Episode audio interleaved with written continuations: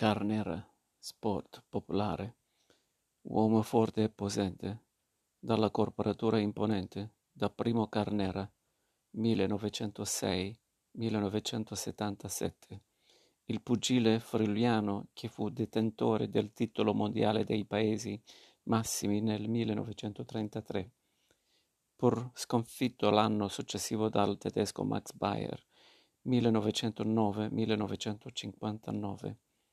Carnera rimase nell'immaginario collettivo come il gigante italiano che faceva tremare gli avversari.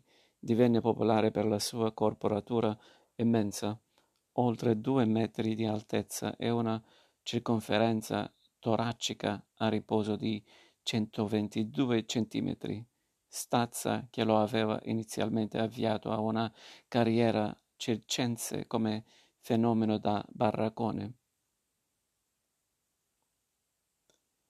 A volte in tono spregiativo, persona grottesca, improbabile, oppure dalle caratteristiche fisiche o mentali del tutto fuori dalla norma che richiama l'antica consuetudine di esibire nei cerchi e nelle fiere personaggi deformi o abnormi come attrazione per il pubblico.